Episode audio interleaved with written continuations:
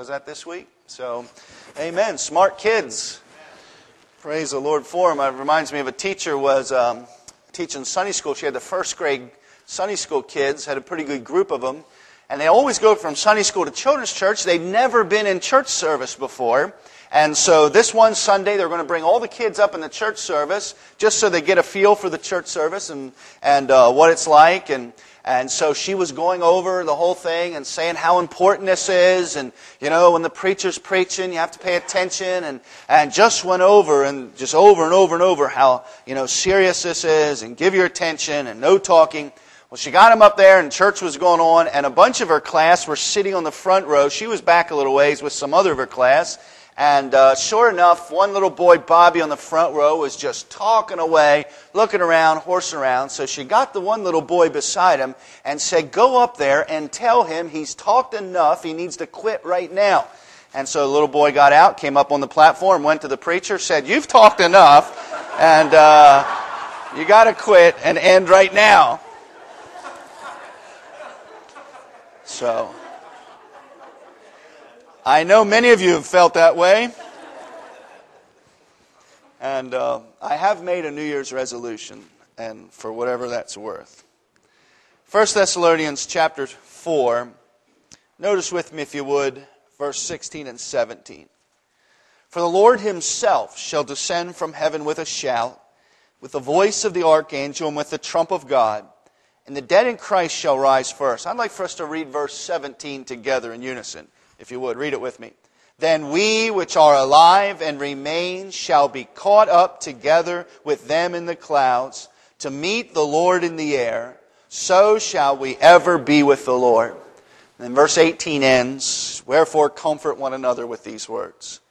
I want to speak this morning on the rapture of the church. The rapture of the church. Let's pray. Father in heaven, we are grateful for the uh, opportunity we have to assemble together. Lord, I thank you for this good church. And Lord, what just a joy it is to come to church and fellowship and rub shoulders with your people and enjoy one another's company. Lord, we're grateful for the good songs we can sing and the hymns of the faith and Lord, the uh, just every part of it, the ministries we have here. We're grateful. I pray now, Lord, as we look into our Bibles, that you would speak to our hearts, dear God. I yield myself to you anew. Lord, I present my body anew again this morning. I ask God with all my heart, I ask that you would fill me with your spirit. You'd speak through me. Lord, I pray we'd be a church, we'd be a people who are ready for the rapture of the church. Ready, prepared, and waiting. Bless now, I pray, in Jesus' name. Amen. So we've noted in some previous messages as we've begun this new year, if you remember, we pointed out that God has a plan for the future of mankind. The things that happen in our world are not just happenstance, not just chaos, but God has a plan. There is an end in mind. There is something that the history of mankind is pointing towards. Now, of course, evolution is a lie. Evolution says that everything is just chaos, everything is just coincidental. Whatever there is, if there's any design, it was not designed, it just happened. There's no purpose behind events. There's no plan. There's no future to look forward to other than that which chaos and coincidence can produce. Of course, all of history is his story. And God sets up kings and he takes down kings. God raises up nations and God puts nations down. And uh, God's hand is in it all. And so I don't know about you, but it's reassuring to me to know that God has a plan. God is in control. Nations, what's true for mankind as a whole is true for you and I as individuals. God has a plan for our, our each individual lives. Doesn't matter what your background may be. Doesn't matter what your uh, personality may be. May not, doesn't matter what your education or your abilities or lack thereof may be. God has a plan and purpose for each and every individual life. I appreciate what Brother Moore said this past week. He said there are no accidents when it comes to life. Man, uh, man and woman may not have planned it. It may be what we call an illegitimate birth. But God is the author of life, and if that child, that person, those of us here, we have life, therefore we know there is a purpose, there is a plan for our life. And we rejoice in that. So we pointed that out in a previous message. Uh, in another recent message, we pointed out that not only does God have a plan and a purpose for the future of mankind, but God, uh, that, but we are beginning to see signs and events taking place that are pointing, that are indicators that certain events that God has planned for the future are not too far away. Now, if you'll remember, we said uh, that uh, God has not given us the details of the future. There's many things we don't know. And as I said before, I give another warning out. Be very careful about preachers that have every little detail about what the future holds. And man, they know every little thing. Uh, be very, very careful about that. God has not given us the details. He's given us a general overview of what the future holds. He's a general timeline we go by. All the little details in there and who and how everything works out, when and where it all works out. We don't necessarily know the details of all of that, but we do have an overview. And we said that one of the events that God has declared will happen is that Jesus Christ is going to come back to the earth. It is called in Bible terms the second advent of Christ. Of course, the first advent would have been what? What, it, what was the first advent of Christ? All right, his first coming, Bethlehem, when he was born of a manger. There is uh, uh, Mary, uh, the woman conceived of the Holy Ghost. That was his first advent. Of course, he was crucified, buried, rose again, ascended on high. His second advent is when he comes back to earth. And God says that there are certain signs you read the book of Matthew, chapter 24, and other chapters, and you get into Revelation and various places. There are certain signs, certain indicators that the second advent of Jesus Christ, his return, sometimes it's referred to as the revelation of Jesus Christ. There are certain indicators, signs that tell us that that event is not too far away. We pointed out in the previous message that we do now, today, see many of those signs, I believe. I think it's pretty obvious in what the Bible gives us. Conditions will be when the return of Jesus Christ is, and what our conditions are today. Uh, it's pretty obvious we can see those signs taking place. And we already talked about that. Now, this morning, I want to touch on the rapture of the church. Now, sometimes we'll say something like this Jesus could come today. Glad day, glad day. Jesus, when we say that, you need to understand what we mean. Jesus will not return to earth today. We know that's not going to happen. That's not going to happen until the end of the tribulation period. God has made this clear. At his second advent, when he comes to earth at the Battle of Armageddon, uh, he judges the nations. He sets up his throne in Jerusalem. He rules for a thousand years. We know when we say and when we sing Jesus could come today, we're not talking about him returning to the earth today. That's not going to happen. But what we do mean is that when Jesus could come today, what we mean by that is Jesus could come in the clouds and rapture the church up off the earth to meet him in the air, and so shall we ever be with the Lord. When we say Jesus could come today, we're talking about the rapture of the church. Very important to understand that. Um, today we notice we're looking at the rapture of church. Now, a lot of people scoff at this idea. Some people will scoff at the very idea of Jesus coming back at all. In fact, I would venture to say, I am very confident in saying, there are churches uh, within just a few miles of where we're sitting right now that would scoff at the idea of a literal return of the Son of God, Jesus Christ, back to earth. They would just laugh at that and consider it uh, nonsense. Um, the people will scoff. Some people will agree that Jesus will come back in some shape or form in one way or another. But the idea of a rapture, a mysterious catching away of all the saved people off the earth, boy, they just laugh that to scorn. And that would just be a joke. That would be a hoot to think that that's going to happen. And you try and suggest it to some theologians and they'll just uh, brush it off. But listen, you can ignore it. You can deny it. You can try and explain it away, but the fact of the matter is, the Bible teaches the rapture of the church. If a person believes God's Word, if we are going to take God's Word, the Bible, for what it says, we cannot escape the fact that the church will be raptured off this earth some, on some day. Now, I want to look at a few thoughts of this. Number one, first thought, the certainty of the rapture. The certainty of the rapture. The rapture of the church is a certainty. It is going to happen. As I said a few moments ago, we can ignore it, we can deny it, we can scoff at it, yet it will happen. In fact, the Lord said one of the signs, one of the characteristics of the days preceding the second advent of the Lord, one of those signs is going to be scoffers. People mocking the idea of a second coming. Peter talks about those who say, uh, Where is the coming of the Lord? And they will laugh at that, but nevertheless, it is very clear the rapture will take place, the catching away of the earth. Now, we pointed out before, many of you are, are, understand this, you're familiar with this, that um, uh, the word rapture is not found in the Bible. You can get your Strong's Concordance out. By the way, every Christian should have a Strong's Concordance, either in book form or on uh, uh, digital form on your computer, electronic form. You ought to have a Strong's Concordance greatest book ever assembled outside of the Bible. Strong's Concordance. I believe that with all my heart. You look up, you get your Strong's Concordance out, look up the word rapture. Guess what? It is not in there. It's not there. Now, we've already pointed this out. Just because the word's not there, that does not mean the teaching isn't there. In fact, if you would, notice with me verse number 17 in 1 Thessalonians chapter 4.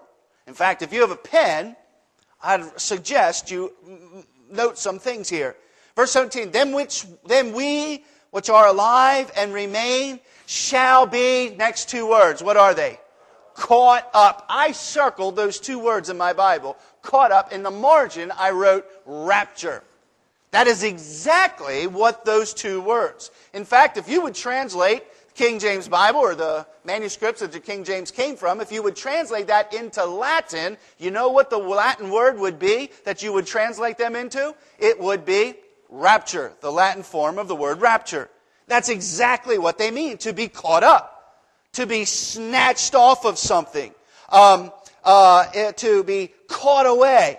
The word rapture itself is not in the Bible, but the teaching is there. In Titus chapter 2 verse 13, it's referred to as the blessed hope. In 1 Peter chapter 1 and verse 3, the rapture is referred to as a lively hope. In fact, you can go back into the Old Testament and you can find pictures of the rapture of the church. How many people recognize the name Enoch? Anybody recognize the name Enoch? Enoch is early in the book of Genesis. He's early in the history of mankind. And the Bible says that Enoch walked with God and he was not, for the Lord, what? Took him. The Lord raptured him. The Lord caught him up off the earth. The Lord snatched him away from the earth. In the life and experience of Enoch, you find a child of God, a man of God, is raptured off the earth. And of course, that's a picture of the coming rapture of the church. And then again, you get to the experience of Elijah.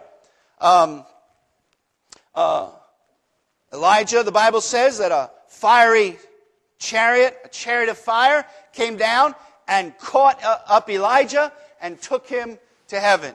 He was raptured off the earth. He was taken up off the earth. A picture of the rapture. I believe and this would, could be a whole sermon, perhaps a series of sermons. How many folks are familiar with the story, the experience of Lot? How many people are familiar with that? Story of Lot. You know it. Lot lived where? Sodom Gomorrah. Question Was Lot saved or lost? Lot was a saved man. Don't let anybody tell you differently. Lot was a saved man. Peter makes that very clear. Now, if you didn't know, if Peter didn't tell us that, it would be hard to pick that up. But once we know, we can go back and we see some things in his life that indicate, yes, he genuinely was saved. Then Peter makes it very clear, righteous Lot. But Lot, God was going to destroy Sodom and Gomorrah. And by the way, this is just a little aside. I do not believe that God was going to destroy Sodom and Gomorrah because of sodomy. If you go to Ezekiel, you find that they were filled with pride, idleness, and abundance. And those three things produced sodomy. Sodomy, God already gave them up. Uh, Romans tells us when a nation is overtaken by sodomy, that, that's an indication he's already given them up. So that was a factor involved in. But anyway, that's another issue. But God was going to destroy Sodom and Gomorrah. God was going to rain down his judgment on those two and three other cities. He was going to judge those cities. But he had a child of God in those cities. There was a saved man in those cities. And God's judgment cannot fall on a saved person. Not judgment for sin. And the judgment seat of Christ, we'll talk about that. But God could not pour out his judgment with a saved man in there. So what happened? God sent two angels, and what did they do? Did he, did he come out willingly? No, he hesitated. He liked it there. He's one of the most worldly believers you'll ever find. But he liked the world. He liked sodomy. Uh, not sodomy. He liked Sodom. He liked the society. He liked the entertainment. He liked the lifestyles. He liked the, the, the, the way of living there. His family just got sucked up into it and they were saturated with it. And the angel said and said, We cannot judge these cities until you are out. And what did Lot do? He hesitated. And the angels literally had to take him by the hand and pull him out of the city. I believe that's a very veiled uh, picture of the rapture. God pulling his people off the earth before he pours out the seven year judgment of the tribulation on the earth. So, the rapture of the church is a certainty. It's taught clearly in the New Testament. It's pictured in the Old Testament a number of times. I believe in Revelation chapter 4, where God says to uh, John as he's having this, he says, Come up hither. I believe that's again is a picture of the rapture of the church, and uh, we see it clearly. Now, we do not know when the rapture is going to take place. Are you with me? Are you glad you came to church today? Amen. Uh, we don't know when the rapture is going to take place. You say, Brother Leatherman, we already see signs of the coming. We see signs of the revelation, but there are no signs for the rapture. We don't know when it's going to happen. Are you still there in Thessalonians? Let me know. Let me point something out to you. Um, uh, look with me, if you would, chapter four and verse seventeen. Who's the penman? God's the author, but who's the penman here? Apostle Paul is. Notice the wording. Then, what's that next word? We. Who would that we be referring to? Then let's read the whole thing. That'll help you. Then we which are alive. Who's the penman here? Paul. Is Paul still alive now? No, physically, he's not alive now. Uh, so when, when Paul says, we which are alive, um, let's look at it then we which are alive and remain shall be caught up together. You know what that tells me? Paul was anticipating the rapture in his lifetime. He's writing to the church at Thessalonica, of course, under the inspiration of God. We understand that.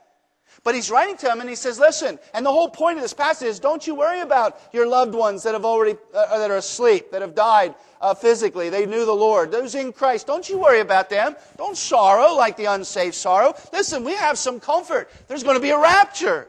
And the Lord's going to catch us up. The dead in Christ are going to rise first. Then we which are alive, Paul is talking in our lifetime, me, I'm expecting this to happen. We're going to be caught up together with them in the air.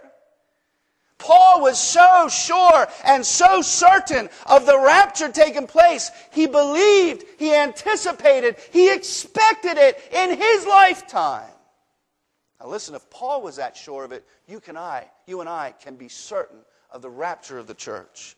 We can be sure of it. So, my first thought is the certainty of the church. As I said, we do not know when that will take place. Paul anticipated it in his lifetime. Of course, God has it all laid out. Let me point this out Jesus is never late. He knows what he's doing. He has a plan. As we pointed out, it's all coming together. We don't need to worry about that, but we don't know when it's going to happen. Jesus stated very clearly, listen, but of that day and that hour knoweth no man, no, not the angels which are in heaven, neither the Son, but the Father. Take heed, watch and pray, for ye know not when the time is. We do not know when it's going to happen, but we do know it will happen. Again, notice with me, would, in 1 Thessalonians chapter 4 here. Look with me, if you would, at verse number 15. This whole passage is talking about the rapture of the church. Look at verse 15. For this we say unto you by the what? Word of the Lord. You know what he's saying? Saying, Paul's not saying, hey, this isn't just my idea.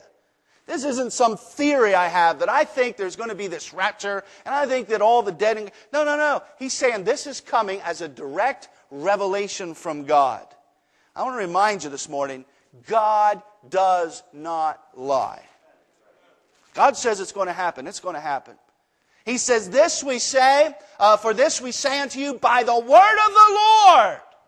Come down to verse 16. Two very important words. For the Lord himself shall not might, shall descend from heaven. Look at the last part of verse 16. And the dead in Christ, what? Shall rise first. Look at verse 17. Then we which are alive and remain, what? Shall be caught up together with them in the air. Look at the end of the verse. And so shall we ever be with the Lord. Then in verse 18 he says, Wherefore comfort one another with these words. Listen, if this is just a hope so, if this was just fantasy, if this is some theory of some ancient theologian, there wouldn't be much comfort in it. But it is a fact. It shall happen. God's word says it will happen. Therefore, we can have comfort. That word comfort there means encourage, be strengthened by. Wherefore, be comfort one another, encourage one another, strengthen one another with these words, the words of the rapture. Only a certainty could be of any comfort, encouragement, or strength to a person. So I hope you understand the rapture is a certainty. Number two, the rapture of the church is for the saved. Is for the saved. Not religious people, but saved people. There is a world of difference between a religious person and a saved person. It is for the saved. The rapture of the church is not simply for church members. There is, no, there is nothing that equates, nothing in Scripture equates church membership with salvation. Now, in a Baptist church, you have to have a testimony of salvation before you can have a church membership. But it is very easy, very possible for a person to not genuinely be saved testify to being saved, but not genuinely be saved and become a member of a church. In fact, can I suggest to you that the Sunday following the rapture, there will be many, many tens, perhaps hundreds of thousands of churches around the world where folks will show up Sunday morning for church service, sing their songs, uh, give their offerings, have their quote unquote sermons, and go on as if nothing ever happened the Sunday after the rapture of the church? I suggest to you there are quote unquote churches all across this land, all around this world, that are made up completely of unsaved people from the pastorate, the leadership, the priest, whatever you want to call them, all the way down through the membership of the church. None of them born again. All of them trusting in baptism, in sacraments, in works, in their giving, in anything other but the blood of Jesus Christ. And the rapture of the church will take place. And their services and their ministries and their activities will go on as if nothing happened. Can I suggest to you that there will be fundamental independent Baptist churches the Sunday after the rapture where people, members will show up at church, sit in their place, look around, wonder who's going to preach. Can I suggest to you it's very possible there will be independent Baptist churches where the preacher shows up the Sunday after church, after the rapture, prepares for his service? Listen, the fact, the point I'm trying to make here is this church membership, religion, has nothing to do with genuine biblical salvation. There was a pastor of a church in Indianapolis. He, this took place before I got there, apparently several years before I got there. But he had a pamphlet. It floated around the city in the different uh, fundamental churches, floated around the city, and it was his story. He had went to Bible college, went to seminary, pastored a number of churches, was pastoring a church in the city there for a period of time, extended period of time. The whole time he was unsaved. The whole time he knew he was unsaved. But he's afraid to deal with it, afraid to come public with it. And a Saturday night, he got under such conviction of the fact that he was lost. He trusted the Lord Jesus Christ as Savior. That next Sunday morning, he got up. He says, I have news for the church. I was saved last night trusted Christ, born again. Of course, the church was shocked. And they got over that. They rejoiced in the fact he was saved. But he wrote a story in a pamphlet and made it available and tried to use that to reach others for Christ. The rapture of the church is for the saved. Now, listen, God knows. You and I don't know. And so don't try and figure things out. But wouldn't it be a tragedy? Wouldn't it be a tragedy if the Sunday after the rapture, some folks from Mountain Lake Independent Baptist Church would show up at church anticipating a service. Wouldn't that be sad? Wouldn't that be tragic? Listen, the Bible says we are to try ourselves, test our faith, see uh, our faith, examine ourselves, and make sure we're in the faith. Listen, there ought never to be one doubt entertained in the heart of a church member. It ought to be settled beyond a shadow of a doubt that I've trusted Christ, I've been born in the family of God, and that I know I'm ready for the rapture of Jesus Christ. I'm afraid even in fundamental independent Baptist churches, no doubt people, members, will show up.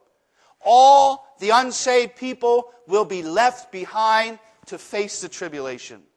All of them. Not one unsaved person will be raptured off the earth. Only saved. And by the way, all the saved people will be raptured off the earth. Not one left behind. Some churches suggest that if you're not living for God, if you're a carnal Christian, if you're a worldly Christian, you'll be left behind. You'll have to go through the tribulation, and only those who are saved and uh, ready for the rapture, they're the only ones going to be raptured. Hey, you're going to be raptured whether you're ready or not. It's going to happen whether you're living for God or not. Don't you get this idea that I'm not right with God and I'm satisfied with not being right with God. And when the rapture takes place, I'll have a chance to make things right and I'll have a chance to get clean with God and maybe I'll be left behind and I can settle some things. No, if they're going to be settled, they must be settled before the rapture because every child of God is going to be raptured. God did not let Lot stay in the city Though he was a worldly, carnal, saved man, he would not allow him to be left behind. And so the rapture is for the saved, all the unsaved. And my last thought, number three, the rapture will be sudden. The rapture is certain, it's for the saved, the rapture will be sudden. Now, I want to re emphasize this. I know we've said this over and over, but there are no signs for the rapture of the church. There are no warnings. There are no indicators as to when the rapture is going to take place. As we mentioned a few moments ago, Paul anticipated the rapture in his lifetime. Now, as we go on, it's kind of interesting. I enjoy history, and I've been reading recently a lot of church history and, and uh, brushing up on that. And it's interesting. You get back several hundred years, and the great preachers and the great theologians of years gone by, many of them did not understand prophecy. And they would have misconceptions of prophecy. And the reason I believe is for this. They could not see how the events that are transpire around the second re- advent of Jesus Christ, they could not see how they could literally take place. And the Bible talks about every eye seeing him. Well, if he's coming back in Jerusalem and people are living in South America and Canada and, and uh, um, Australia and these places, how could they see him if he's coming to Jerusalem? And so they said these can't be literal events. They must be spiritual events. And they could not understand a number of these things taking place, how there could be a 200 million man army invade. There was no populations of that size to make that possible. Therefore, it must be a spiritual thing. It can't be taken literally. And therefore, they misunderstood what future events would hold. Are you with me? But we live in a day and age when every one of these events can happen literally exactly as the Bible says it'll happen. We have nearly 7 billion people in the world now. A nation, China, can very easily put together a 2 million, 200 million man army. Uh, India is probably very close to being able to do that. You get any number of nations uh, uh, uh unite together and put together unbelievable numbers. Uh, every eye can see them. Good grief. We've got cable TV, we've got satellite TV, we've got internet, you've got phone pictures you can send. Very easily, every eye can see him. And so we're finding, as we're approaching the last days, getting later and later in time, all these events will, uh, can and will happen exactly as the Bible indicates they will.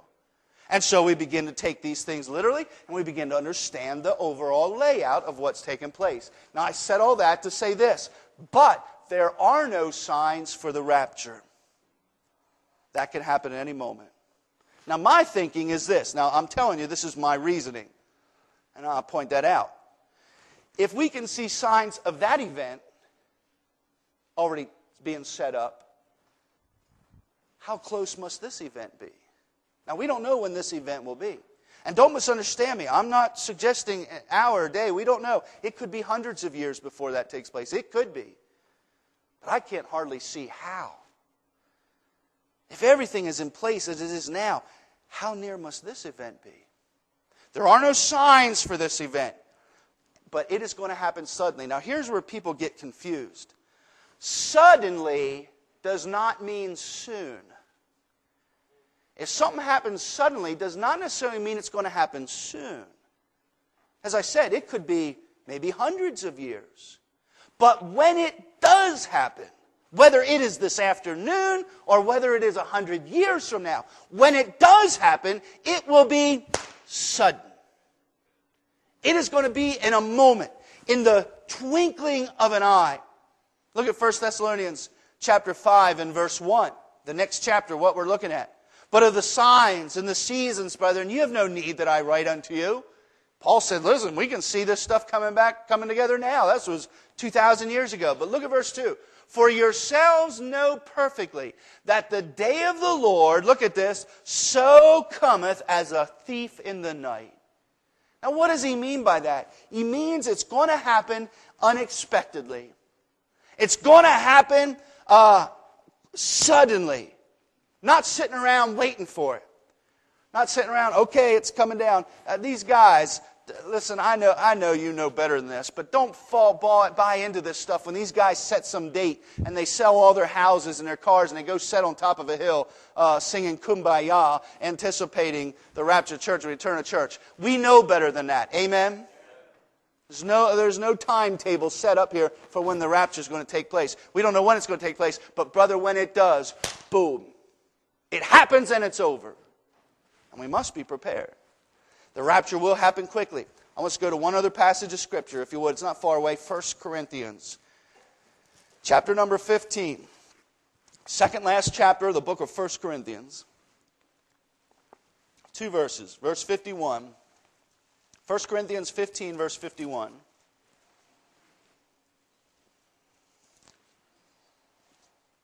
page 1227, if you have an old Scofield Bible. 1 Corinthians 15, verse 51. Look at this. Behold, now that's a term in the Bible. God doesn't just put words in there to fill space. That's there for a reason. Saying, hey, give your attention to this. Behold, hey, look at this. That's what he's saying. I show you a mystery. We shall not all sleep. That's referring to death. We shall not all sleep but we shall all be changed. By the way, that's a good verse for the nursery. Not all the kids sleep, but they all get changed sooner or later. Of course, sleep there, as I said, refers to death. We shall not all sleep. Not everybody's going to die before the rapture. Some people are going to be alive.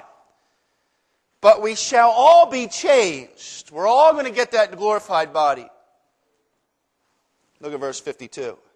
In a moment. Now, a moment can be any period of time. We, say, we, you guys say to your wife, uh, oh no, you, you ladies say to your husband, he says, let's go, we got to go. You say, just a moment.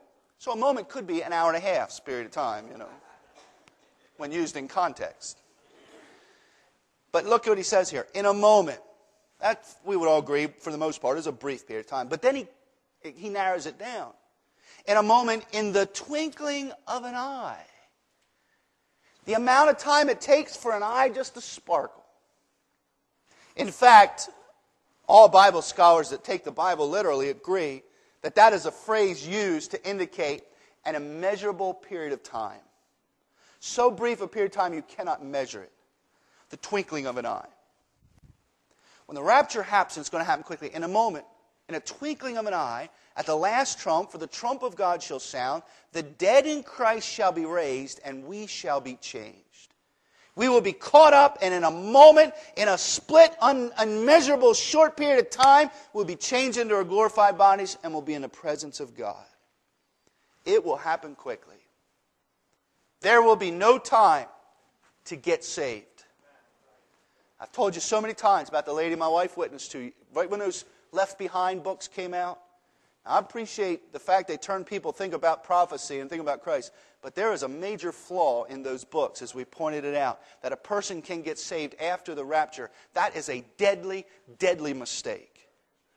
And we experienced that firsthand. My wife witnessed to a lady back in Pennsylvania who was reading that book. and My wife went through the gospel. She said, When I see that rapture take place, then I'm going to get saved.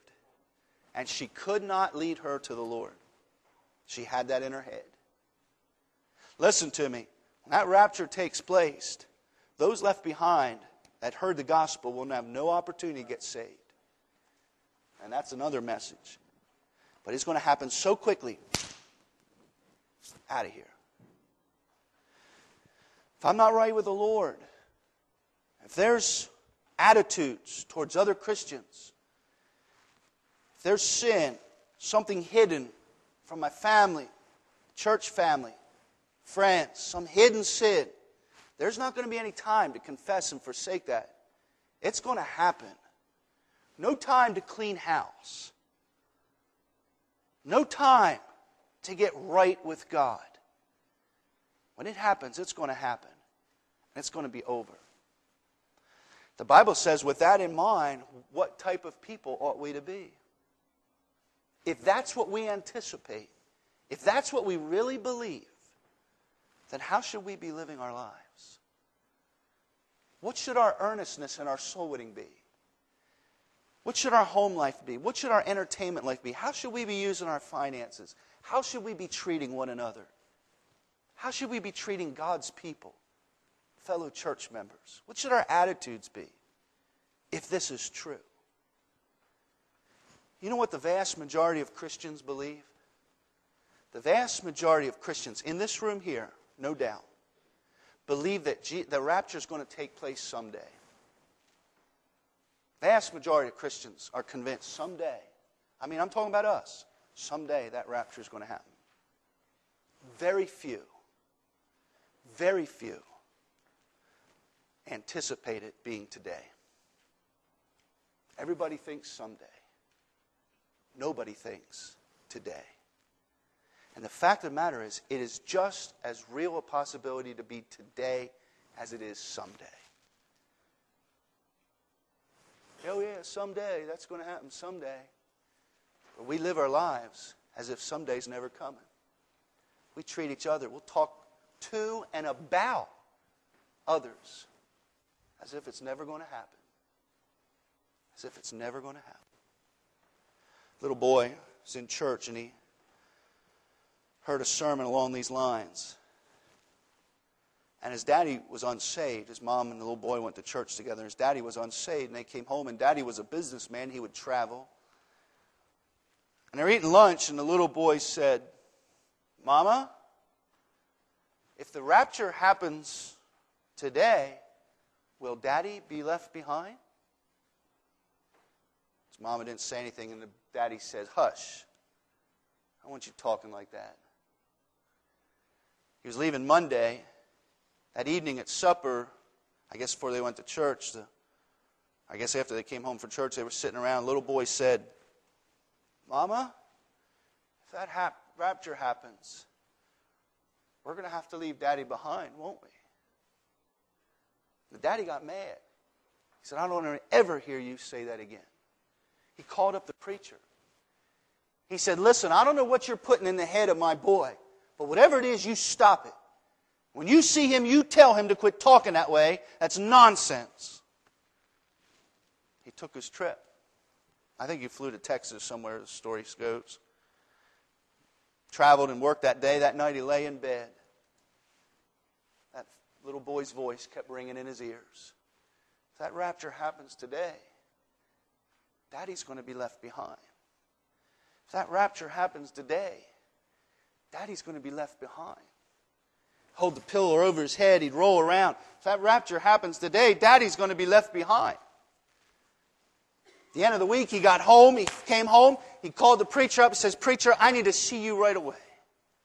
Made appointment Saturday, came in. He said, Preacher, I need to be saved. All this week I couldn't sleep at night. All I kept hearing was my boy's voice. If, if that rapture happens today, Daddy's going to be left behind. Daddy's going to be left behind. He said, I don't want to be left behind. And the preacher led him to the Lord.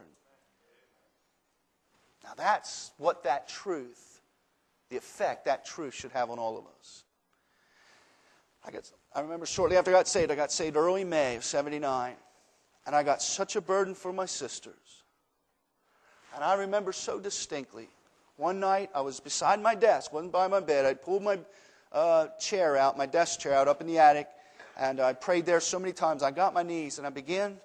It wasn't a vision or anything like that, but I could see in my mind my sisters dying and burning in hell. And I began to cry.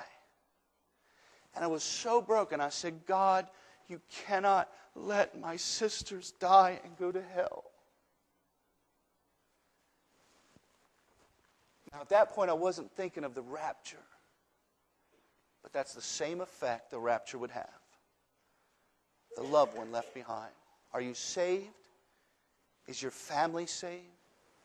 Do people see Christ in you? Do you have any type of Christian influence on anybody at all? You know, we tend to think we have, we're, we're better than what we all really are. We tend to think that we have a far more positive influence than what we really do. What we need to do is humble ourselves before God and confess our pride, confess our worldliness, our carnality, and yield ourselves to the Lord and say, God, take me, forgive me, use me, that I can be prepared for the rapture of the church. Father in heaven, please bless our invitation. I ask, dear God, that we would.